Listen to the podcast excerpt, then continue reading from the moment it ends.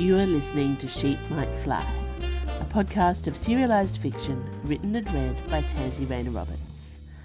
Our current serial is Curse of Bronze. Chapter 2 Who Curses the Curse Breakers?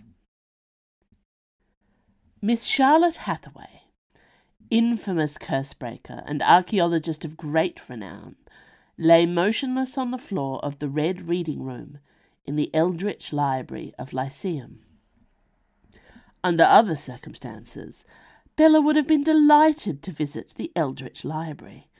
It featured on her own personal list of twenty-seven libraries to join before you die, which she composed at twelve years of age in bright violet ink.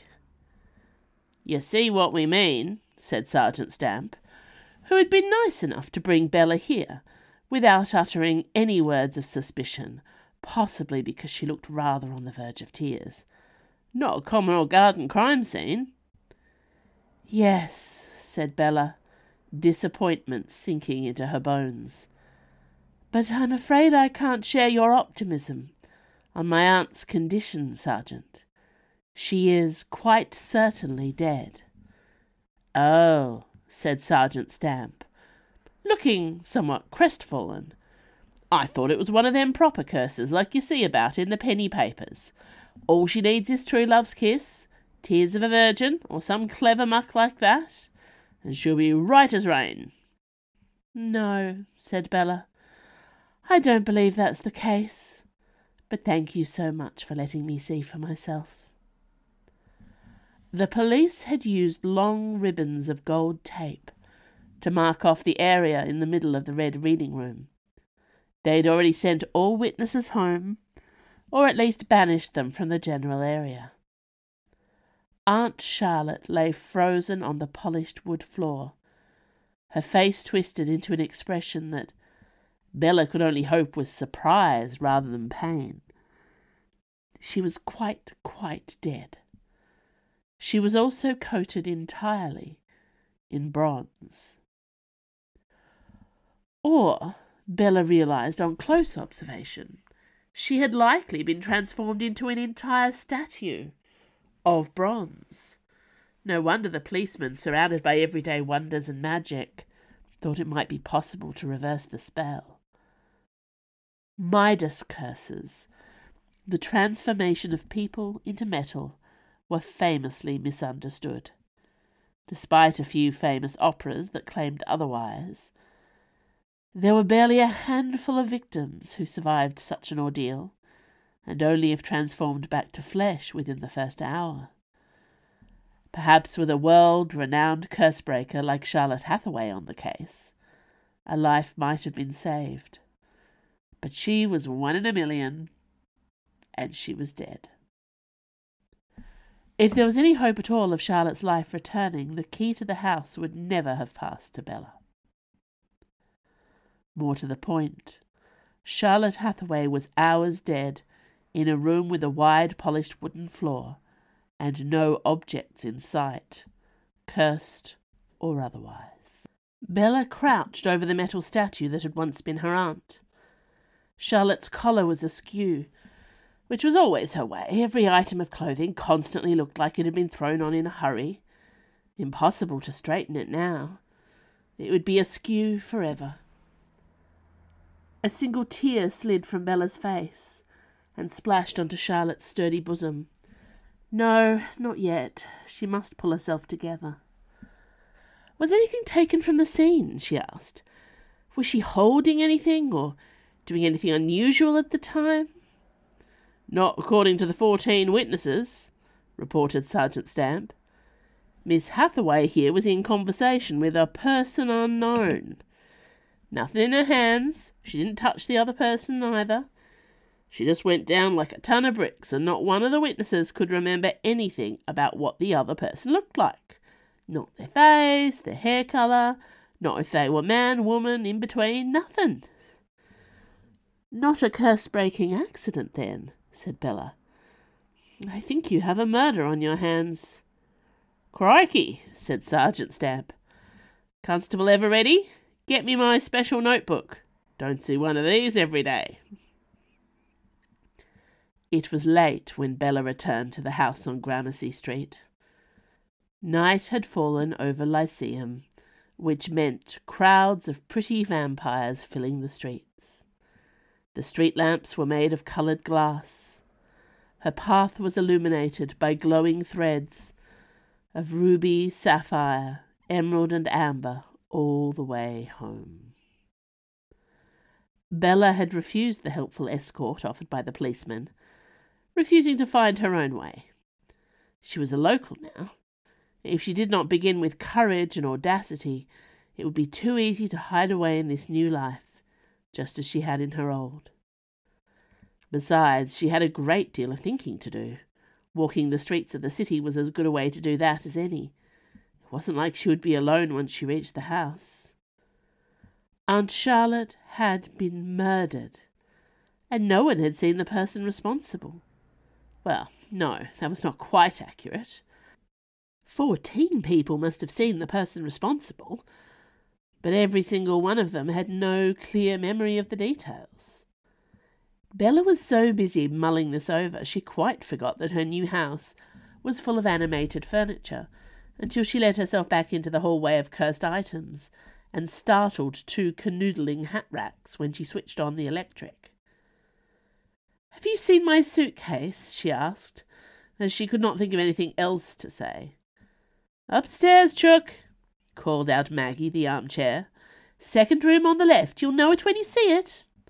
Oh, if the bed talked to her as well, Bella was going to lose her mind.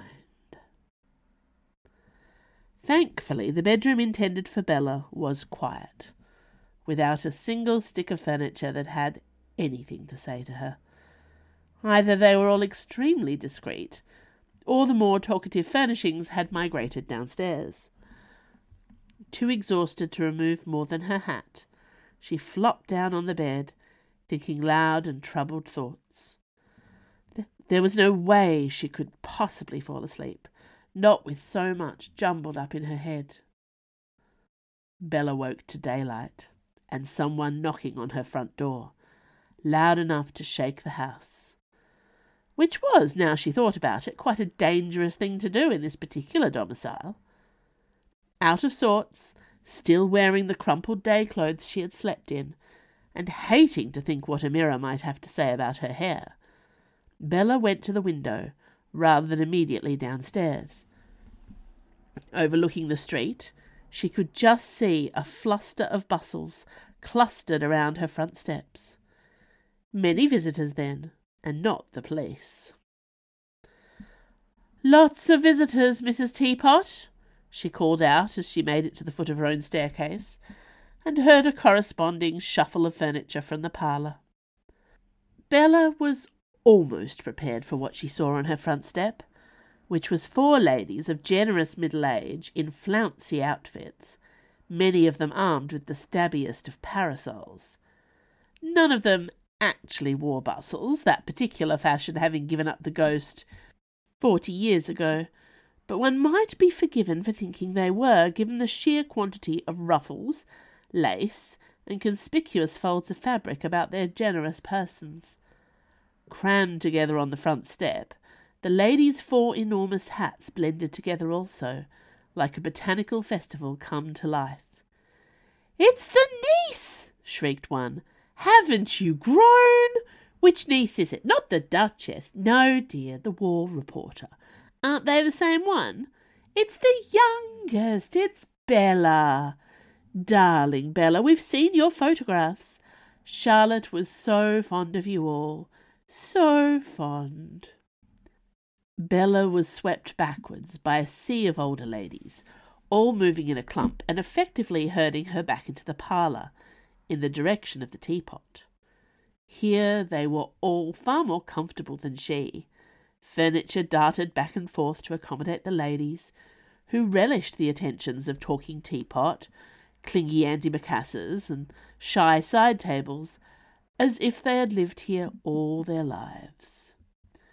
My dear, said one, a stylish lady in tweed with bright blue hair, and several lumps of sugar in her tea already, thanks to an over enthusiastic sugar bowl. How are you holding up? Such a responsibility, broke in another, a sharp-eyed lady all in lilac and lace with two matching handbags.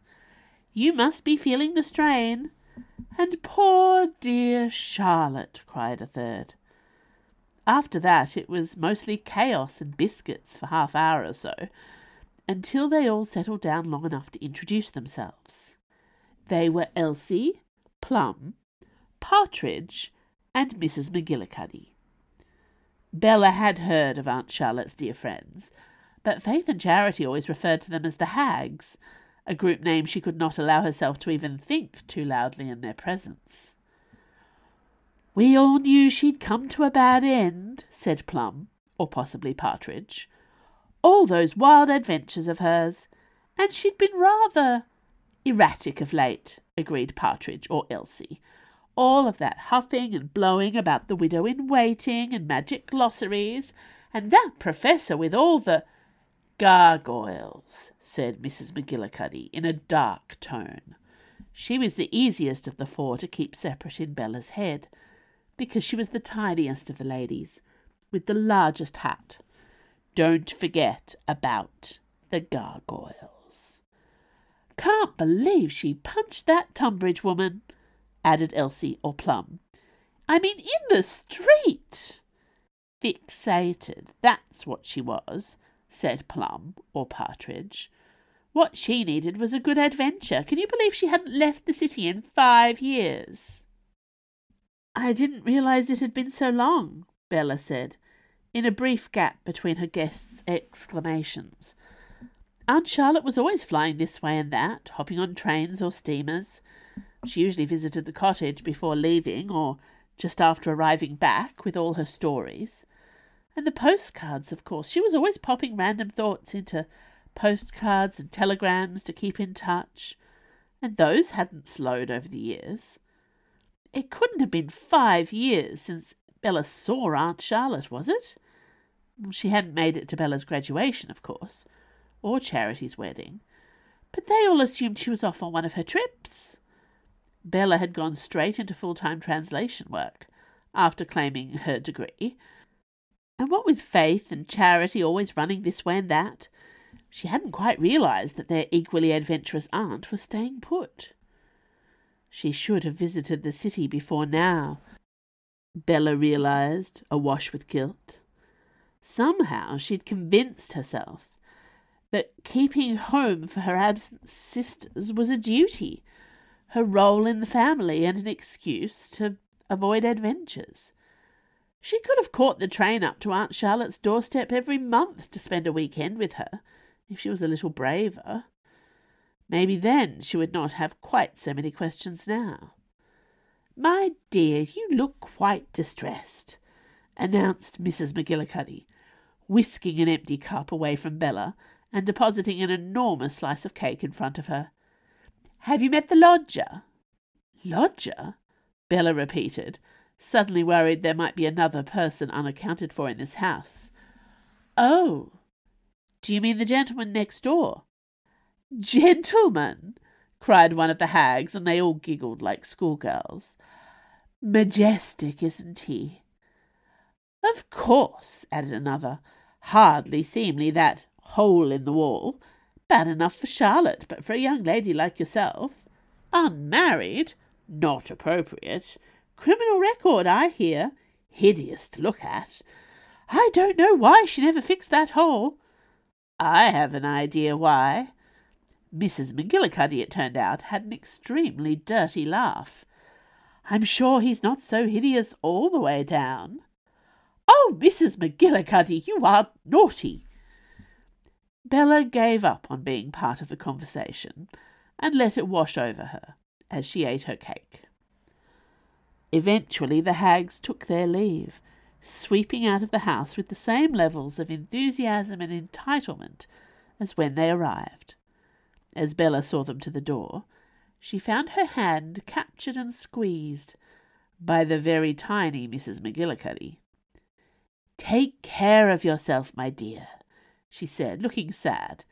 Terrible news. They're all gone now, of course, your dear mother and Colin. Oh, dear Colin! exclaimed Plum or Partridge, turning back to take Mrs. McGillicuddy's arm. Such a tragedy! We were all half in love with him, of course. That horrible business must have been before you were born. Curse breakers and daredevils, sighed Partridge or Elsie. All the Hathaways, as bad as each other and always bound to come to a bad end.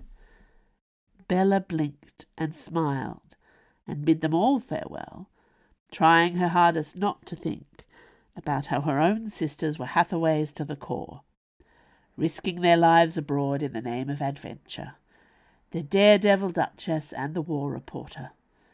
Meanwhile, she was stuck here, talking to the furniture and missing them terribly. Perhaps that was why the house had chosen her. She was the member of her family most likely to stay alive. Thanks for listening to Sheep Might Fly. This podcast was recorded on Palawa land. I acknowledge and pay respect to the Tasmanian Aboriginal people as the traditional and continuing custodians of Lutruwita, Tasmania. Sheep Might Fly is produced and edited by Andrew Finch. You can sign up to my author newsletter for updates. Follow me on Instagram, Bluesky, or Threads at TansyRR and if you like this podcast, consider supporting me at Patreon, where you can receive all kinds of bonus rewards, early ebooks, and exclusive stories for a small monthly pledge. See you next week.